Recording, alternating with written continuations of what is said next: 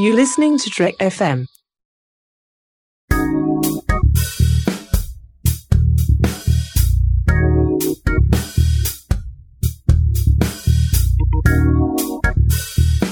Hello and welcome to Season 2, Episode 11 of Commentary Trek Stars, a show which deals with the work of Star Trek creators outside of Star Trek.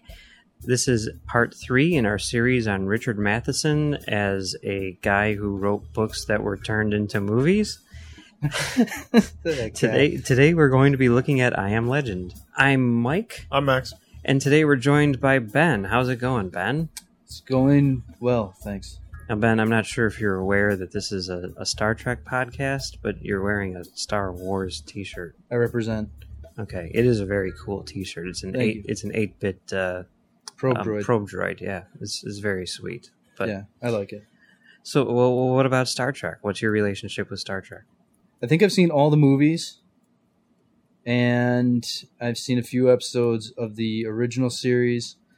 I, at least for a couple of seasons, watched Next Generation. I missed all of Deep Space Nine, which all my sci-fi friends say that's the one to watch. Yeah, they're right. and then I try. I really gave Voyager a shot, and that just got. I, I think I watched that like four seasons. I don't remember much of it. Neelix really. Dr- that's with Neelix, right? yeah, Yeah. He drove me insane. That chick's voice drove me insane. The Native American guy and his spirit animal. It just. I tried because it was the only real sci-fi at the time that I that I remember. I watched. uh I think the first four episodes of Enterprise. Enterprise and Cripes that was that was rough too. I you know what the next generation I really enjoyed because I think I liked ninety percent of the characters.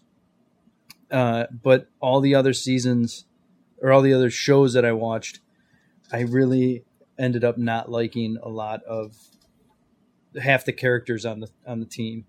And then the movies, um, of course, two, six, and four you know, are great. One is very long. Um, It's actually not that long. It's, It feels. it's an eternity of a ship undocking. That's all I remember. And then they find a cloud at the end. And then I like the last two movies. I thought the last movie was a lot of fun. It has a lot of holes in it and a lot of plot issues or whatever, little story things. But uh, the last two movies have been a blast. well, what about Richard Matheson? I am a fan of a lot of his stuff that's been adapted. Mhm. I've I've read a few of his short stories a, a long time ago. The one that I most recently read was I Am Legend. I read it probably about a year and a half ago. He did a lot of Twilight Zone episodes, Yeah. and uh, I'm a Twilight Zone fan. Well, um, today's today we are going to be covering I Am Legend. Uh, it was written in 1954, and it is his third novel, uh, which was written one year after Someone Is Bleeding, which we covered last week. Max, do you want to give a, a synopsis of, of I Am Legend? Uh, well, it's actually kind of a simple storyline on the face of it. I mean, like if you if you summarize it, it kind of sound it sounds like it could fit in a short story. It, could- it could be seven pages, but it's uh it, it's essentially there's a big chunk of the book which is him living in a post-apocalyptic world where everybody has turned into vampires, and uh, he you know there's there's the presumption that it was caused by a plague or a bacteria, and he turns out to be true. And then a woman shows up, and she's like, "Oh, we're from a camp of people who are infected, but not we're not like the rest of them.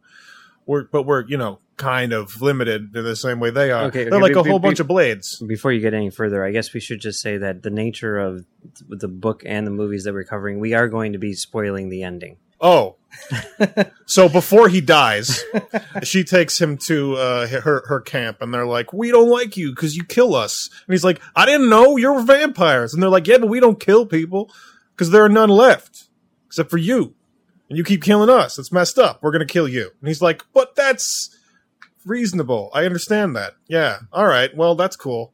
I mean, at least I'm a devil. I mean, it's better than being a nobody." Yeah. And the book ends. All right. So, Ben, what did you think about the book?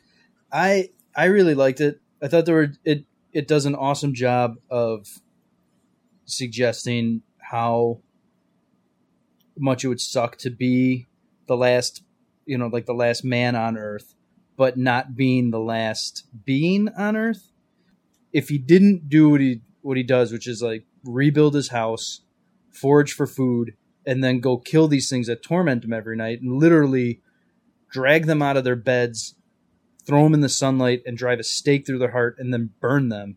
Hmm. I mean, that's what he does every day. Yeah. It does such a good job of being desolate. And then, you know, at the climax at the end, you know, he meets the girl and then she brings him this thing and it, it just blew me away. Like, I totally didn't even think about the I am legend part is that he's the boogeyman Yeah. for the for this new race of vampires. Yeah. Mhm. Max, what do you what do you think about I Am Legend? probably mentioned it somewhere before, but uh, as a big fan of the post-apocalyptic genre, and and in particular the zombie apocalypse, I have always thought of I Am Legend as being essentially the best post-apocalyptic zombie novel ever. And they are vampires, but who cares what they are? They they are functionally identical to zombies for the most part, and that the way that that story is written is absolutely amazing and uh, Matheson's writing style is bizarrely timeless, despite it being totally the '70s, and and somehow it feels like the '70s, even though it was written like 20 years earlier. Yeah, and it takes place in the seventies, right? Yeah. yeah, and Yeah. he's driving around a big station wagon. yeah. He mentioned M- Matheson mentioned on like a few occasions that every time he speculated on the future, he would jump way too short, Yeah. and he should have put things much further ahead. Yeah. But he, there was actually on, on the DVD for Last Man on Earth, there was an interview with Matheson, which I watched, and he talked about how he did that. He made that mistake a few times, but the, the danger, well, you know, his, his thinking was like, what are the odds that people are still going to be reading this book 20 years from now? but Crazy. That's not going to happen. but uh, the other thing that he says that the, the the trick, you know, the, the the problem with it is if you go too far in the future, then you have to completely reinvent society. You know, whereas this, you know, putting it twenty years ahead of where he's at, he can, you know, alter things a little bit, but basically keep it modern. You know, Mhm. which I think is perfectly reasonable. The apocalypse also has a nice sort of evening effect, where because everything is sort of shut down, like you don't even have to worry about the lack of cell phones. Yeah, or technology. Yeah, I yeah, mean, it's you could say like, yeah, I guess kind of yeah, if if it happened everything. now, it would be pretty much the same. Yeah. Well, well, I was very fond of the book as well. Um, I liked uh, I liked it for a number of reasons. One, I think, like you're saying, it's it's really good at being sort of a, a post-apocalyptic story, and uh, you know, I think it has uh, a lot of um, kind of Star Trekian um, themes going on. The idea of being careful of, you know, wiping yourselves out with you know nuclear weapons or nuclear war or whatever. Um, there's also um, you know the idea of uh, not just blindly killing people, but uh, yeah, you've got to kill people with your eyes open. don't be doing it blind. yeah. If you are blind- Don't kill people. The, the other thing which I really liked about it, uh, which was just sort of not, I guess not so much um, you know like the main thrust of it, but something which I thought was a really cool uh, thing to to try was taking the legend of vampires, which is um, based heavily on um, sort of like a mythological uh, components, Superstition. superstition, It's just straight up superstition. all that stuff and um finding scientific explanations for all of those things like Mhm. why can't they come out in the sunlight Mhm. why can't why don't they like garlic why don't they like their reflection you know all those things I like so in because they explain, I believe, in the book that it has a mental effect on them as well. That yeah Christian humans would be afraid of crosses Yeah. because it's that's how they remember it. It's almost like mentally turning them into vampire, even Right. though physiologically it's kind of they're kind of plague ridden, and, and Yeah. the, Yeah. the bacteria in their system can't handle the sunlight, hmm so it explodes or something Yeah. like that, or or eats it, devours itself. something. Right. Yeah, yeah. The like the the idea of explaining the superstitious Right. aspects of the vampire is is handled very well in this novel, and I think it fundamentally changed the horror genre after that. Uh, like we wouldn't have had Blade Well, had he not gone. You know what? Maybe it was just a thing that happened. I Maybe think you don't need directly God or the devil. uh, Yeah. Romero to do Dawn definitely- of the or Night of Living Night Dead. of the Living Dead. I mean, Yeah. and if that hasn't changed the face of horror, Yeah. you know, I mean, Well, I mean, Night of the Living Yeah. Dead, like it, it, you could call it I Am Legend almost. It's it's got too many people, but aside from Right. that, it's pretty darn close to the early days. yeah, Yeah, they they've said, um, or I think Romero has said that Last Man on Earth uh, was a heavy heavy influence on uh, Night of the Living Dead. Yeah. Um, super great movie too. Totally. Night of the Living Dead or Last Man. on Last Earth? Man on Earth. Night of the Living Dead's obviously amazing, but Last Man on Earth is actually really weirdly good. Okay, so you're you're a fan. I mean, let's move on to Last Man on Earth. Oh, yeah, Which- yeah. For for those people who don't know, Last Man on Earth is the first uh, adaptation of I Am Legend. It was made in 1964, Let's Like- keep going. I'll just like going. like 10 years after uh, the the book was was written. Um, it was directed by well, I don't know. The directing is kind of weird because it was sort of like an Italian production. yeah. But I don't know. It was it's the credited director is a guy named Sidney Salkow who has done a ton of movies. He's one of these, you know, guns for hire. He uh, directed um, episodes of Maverick and Lassie. It's probably his best known stuff. And uh, That one where Lassie got bit by a vampire. yeah, and uh, Dun, Timmy dun. had to kill it. yeah, yeah. and it was co-written by uh, Richard Matheson himself, uh, but he took his name off of it. He changed his name to Logan Swanson, and they made this movie in 1964 with Vincent Price as the main character. Now, um, and it is extremely low budget, you know, black and white, but also very accurate to um, the source material. Apparently, not accurate enough because that's why Matheson took his name off of it. I don't get that. That seems crazy to me. It, It- seems uh, pretty darn close. I'm trying to trying to think what they could have changed to make it a little tighter. I mean, it's pretty damn close. Yeah. Structurally it's a little different, but like the the narrative is pretty close. Like some of the really depressing stuff They probably is removed from Last yeah. Man He on doesn't Earth. he, like. I, I don't think any of the movies captured the drinking and Yeah. the the uh his obsession with art Yeah. which which was kind of amazing to to put that in there to say you know this is all that's left of humanity if i can't be around a human i'm going to be around things that humans did Yeah. humans strictly did like none of the movies did that i think heston weirdly touched weirdly on it Omega Man is the A- a- closest yeah, one to get that. a little bit because he's talking to that statue and stuff Mhm. um but is it just real quick is that your favorite of the three uh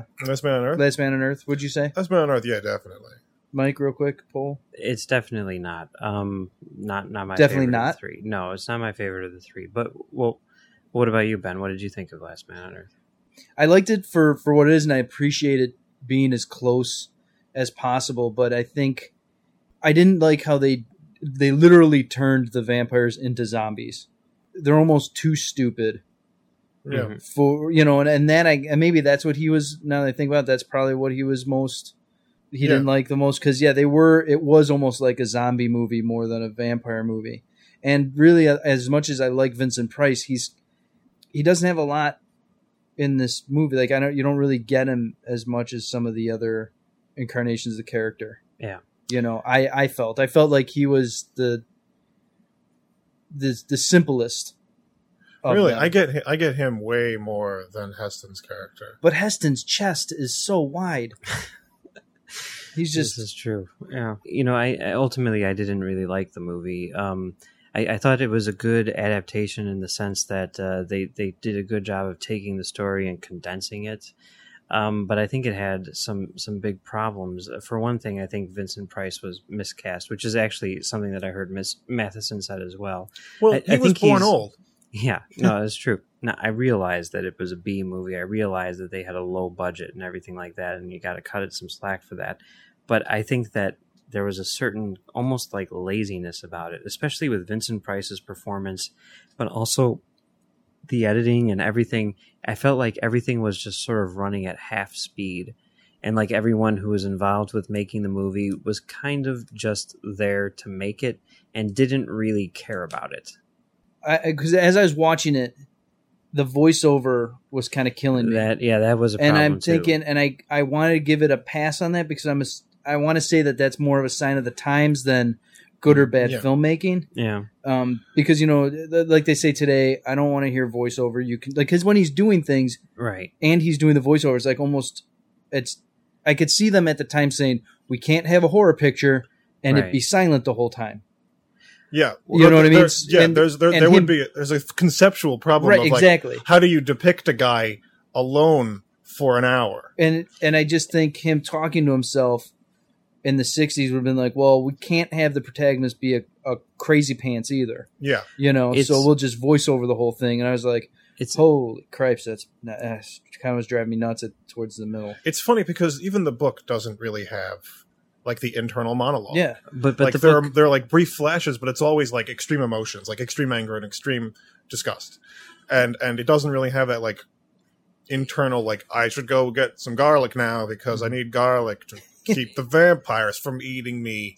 it's it's really hard to do in in a a movie. You know, I mean, in a book, you know, that's fine. You can have, you know, even if it's not straight up an internal monologue. I mean, pages like of description. I am, yeah, I am Legend. You know, the the book was able to do that perfectly fine. Um, with the movies, you know, having one person by himself, that's hard to do. That's why I think, like in particular, in in the movie I Am Legend, in the in the Will Smith version, I think that you know having the dog there really really helped. But yeah, so on the whole, I, I did not like the Last Man on Earth. You know, it was one of those things where maybe if if the book didn't exist, you'd be like, oh wow, this is cool that they're doing this. But this is really sort of a case where it's like there's a book which it does everything that the movie's doing better the movie isn't really adding anything to it i don't see you know a, a, a need for that movie so now let's move on uh, 1971 uh, seven years later uh, boris sagal who uh, strangely enough directed episodes of both the twilight zone and night gallery but none of matheson's stuff Is this Steven Seagal's father? i don't think so but it Oh, could be Say yes. yes it if is. somebody asks you if someone's related to Steven Seagal, you say yes. Okay. And he made The Omega Man, which starred uh, Charlton Heston. Oh my god! this is it, I think three times. At least. and his teeth in That's- that is that the one you are like? amazing. No. Because I like you truly Oh. are the king of kings. It's like, oh my god! So Ben, what did you think of The Omega Man? It's it is totally just stuck in its time. I mean, from from everything, it wears 1971 on its sleeve very proudly.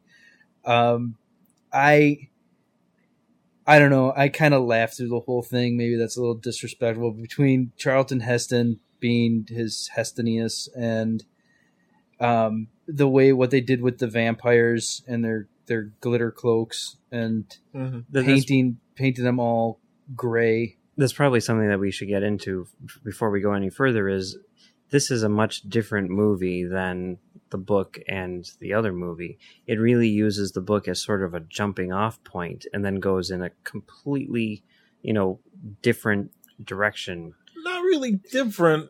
It like it kind of just takes like the things that were there, and it's then like, like, adds a bunch more costumes. it, it almost it's almost like it takes the first like 75% of the book and squishes that into like a half an hour It- and then builds on what would come after in like an alternate reality.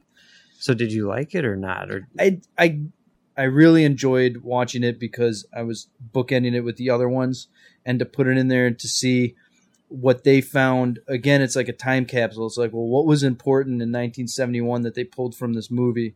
And you know, you saw the bad guys, and they were all wearing their sunglasses, and they were all calling each other brother, and all this stuff. And the oh, did it bother you guys too that he wasn't the Omega Man? Like, Yeah, I like was quite thinking that literally throughout the wasn't. entire movie I was Yeah. thinking he Because there's that other really guy. not. He's not the last guy. like even Yeah. if you even if you want to be a tech technicality and be like okay well that's a woman and Mhm. that's a kid yeah. you know it's a boy Yeah. but he quite literally there was another man yeah. with like a dozen kids hmm Yeah. and i was just like well this is just Yeah, it's like it's like the. Omega Man. He's the only person left, except for Except these for, you know, dozens of other people. a busload of kids and this guy and the this chick right within within a few minutes drive, Yeah. From where he Exactly, like, is. right there possibly many others all over the place. Yeah, the one thing that i found interesting that was parallel throughout the whole all three of them was the xing out of like him systematically clearing out Yeah, blocks at a time. I Yeah. found like out of all of them, that was one thing that they all had was him pulling out a map and xing off Mhm. certain, you know, making his world even kind of smaller. Yeah, yeah. I was really excited to watch this movie when I was a kid, and I got to the end and I went insane with rage. And and and like the next week or so in grade school, I was like, "Oh my god, you guys! There's this movie Omega Man. Don't watch it. It's terrible." There's this guy. He's called the Omega Man, but there's a bunch of other people. The ultimate ending when he like he's crucified on nothing, Yeah. like Yes. he's quite just holding his arms up to make the statement that he's crucified her and it's just so distracting because it was so obvious that they're like oh you know a sacrifice but it was like his arms wouldn't fall that way like he's literally dead holding his arms up So, so you guys don't like the Omega Man either of you? i do. it it was like i said it was to say i don't like i kind of it's almost one of those movies where you, you you enjoyed watching it despite not thinking it was good. Right. Like I would Yeah. watch it again with some friends and a couple of beers. Just it'd just be fun to Mhm. watch because it is. It's really it's kind of cheesy. It's kind of campy. You see these villains. You're like, no one would be scared of these guys. Oh, you in could a- totally MST3K this. Oh yeah. easily. Right. Last Man on Earth doesn't work so well for that. No, it's too. This one yeah. does. that- but it's and the outfits and the music, Yeah. everything. You know, it it was kind of fun to watch. Um, I, I did not like it a- at all. Really, I, I kind of hated it. um, I, it, when it started up, I'm like, this is really interesting. And then when they introduced all of the vampires, like all at once, they're not even vampires. I was like, mm, now I don't know. This is not this is not what I signed up for. It really felt sort of like a, a cartoon version of I Am Legend. That's a good way to put it. I, I definitely think it was the worst of the three. So, 26 years after the Omega Man, um, the final version of I Am Legend came to the big screen, and it was called I Am Legend. It was 2007. It was uh, directed by Francis Lawrence, who had prior to this done Constantine, and after this done Water for Elephants, and is now doing Hunger Games 2. Max, what do you think of I Am Legend? Which version? Okay, well, that's an interesting thing. There are two versions, and I'm going to say the alternate version, since that is the director preferred version. That was what was supposed to be out, and that is the better yeah. version too. I'm going to say the alternate version. What do you think about that? Both of which can be found on Blu-ray. It, it actually holds up to criticism fairly well. The the basic structure of, of the novel is radically altered in a lot of weird ways, but in a lot of ways it's sort of uh, uh, uh, casting off of things that are in some ways um, vestigial elements of the genre at the time. And uh, the the final alternate version actually holds up really well, and it and and the depiction of the character, the, the, the protagonist, is exceptionally well handled, considering that he basically doesn't talk to anybody. Mm-hmm. What about you, Ben? I think this movie is like seventy five percent brilliant. Yeah. like five stars. And it's funny that this guy also directed Constantine, which I'm I'm a fan of, but you can the thing I didn't like in Constantine where where is the same thing I didn't like in this and it's the monsters. You you see the vampires and as soon as you see them you say they made a a conscious effort to make them look fake because hmm. to me i mean it pulled me right out like even even after you see him the first couple of times i'm just still totally in this movie. But then uh when they start coming into there they're just so cgi and so overboard and they're they exaggerate their mouths. And i don't know if they wanted that to be like a subconscious thing but they exaggerate how much they can open their mouths. It, it just that really knocks it down. But like everything and i'm not a huge will smith fan but everything he does when he's is is amazing Mhm. i think. Like it the the dog stuff i like like you said they kind of changed they had to change things around. They had to update it. Mhm. they had to make it for this generation. And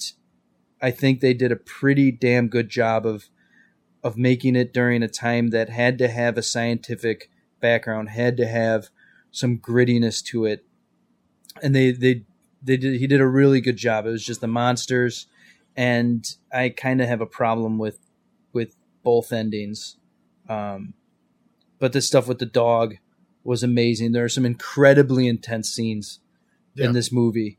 Um, when he starts going a little crazy, well, right. I mean, that's amazing. right. You know, it's we can get further into it, but I mean, I could. There's certain scenes I can talk about, and I just watched it twice because I I saw it in the theater, and then I saw it a couple of days ago. I accidentally watched the theatrical version again, and I'm going, I didn't change a damn thing in this movie. And then Yeah. I was like, "Oops!" And then Yeah, I so I re- rewatched it, and they do add a. It's not just the ending; they add a couple other snippets. yeah. I think the editing's a little better in the the theatrical version, but the ending is is a little bit cooler in the the alternate version Well, the because it's closer to the book. The theatrical ending is incoherent nonsense. Well, it does. Yeah, it doesn't make any sense. It It's really also doesn't. it also inexplicably suddenly in the middle of this thing that even in all of its versions never had magic. And suddenly magic is introduced at the very end.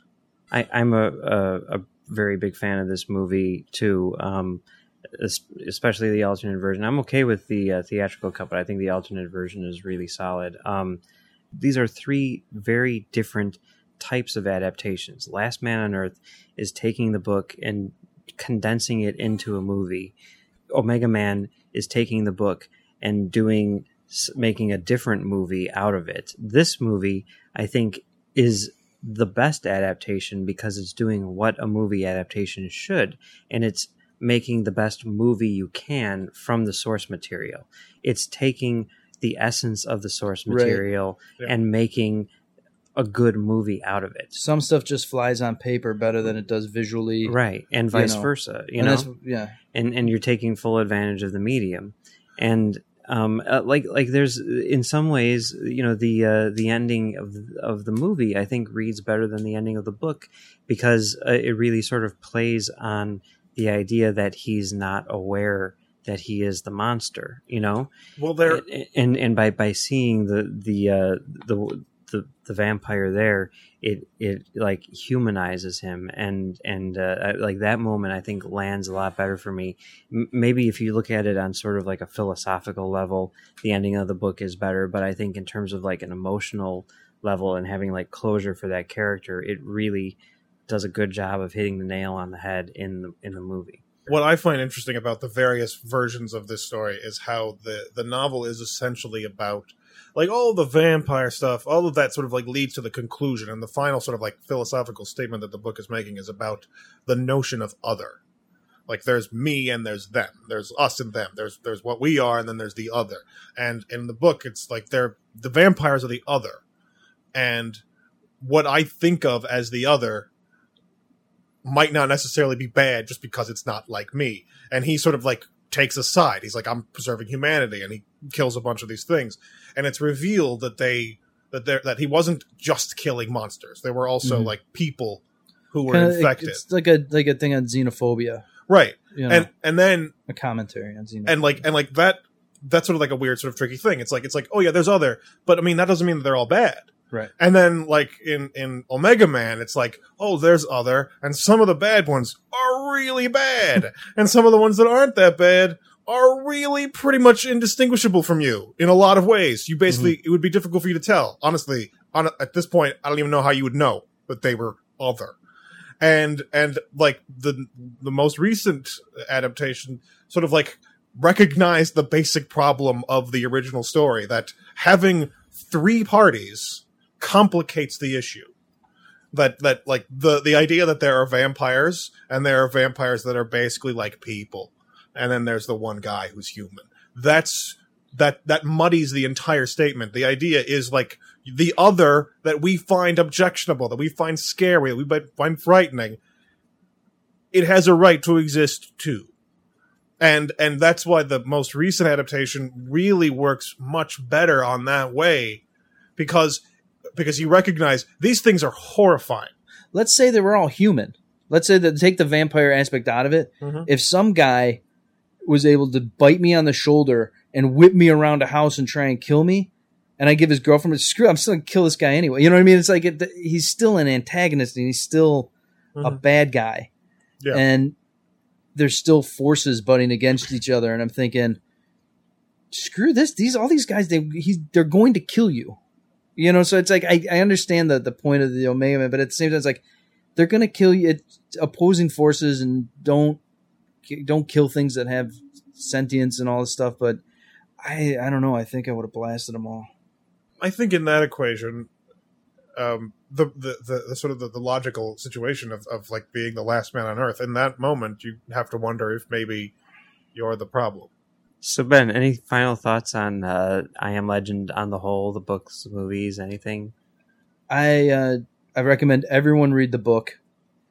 Uh, I I really think the whole exercise is really fun. Reading the book, and I, I know a lot of people can't watch three movies so close, but but it is, I, I think that's a great exercise. If you're a movie fan, watch all three of them close together, and and it's kind of interesting to see three completely different takes, three completely different decades, three completely different styles of filmmaking, back to back with the same source material. Max, what about you? Final thoughts? Um, I love the book. I think it's amazing.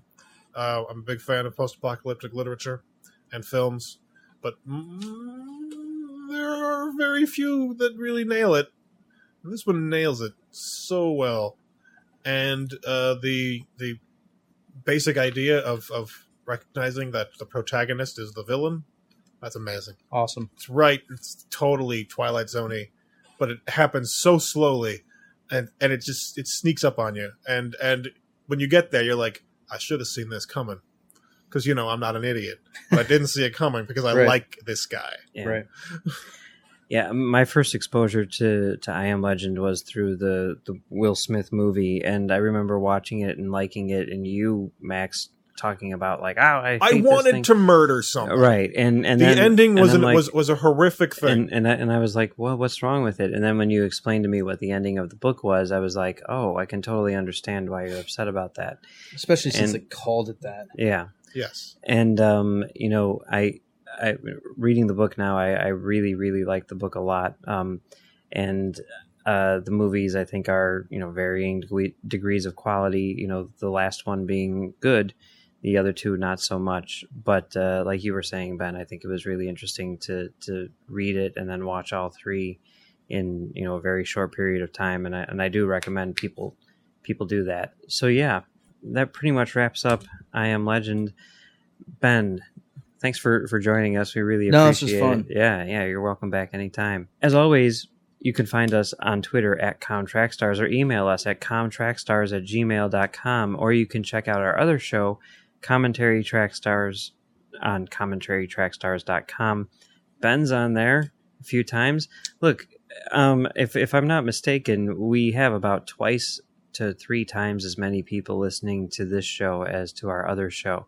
J- Go on over. If you like what we're talking about here, go on over and check out other shows just like this, only like four times as long with way more swearing and uh, a lot more uh, fighting and unedited. it's I did mostly really- it's mostly swearing. I tried to get some in here today, guys. I'm sorry. It just, No, Mike's that's- not going to let it fly. That's okay. yeah, uh, good effort though. Good Speaking effort. of the fly, Yeah, Speaking of the fly, we just did a commentary for the fly with Ben, so check that out. much like Richard Matheson, we're always being shut down by censors. So so so go over there and check out our show, which we're ending in two months. No, but we got other things on there. So so go ha- go over there and check it out. Why not? What's the worst that could happen? you could die. Anyway, we will be back next week with our friend Matt to talk about the Shrinking Man.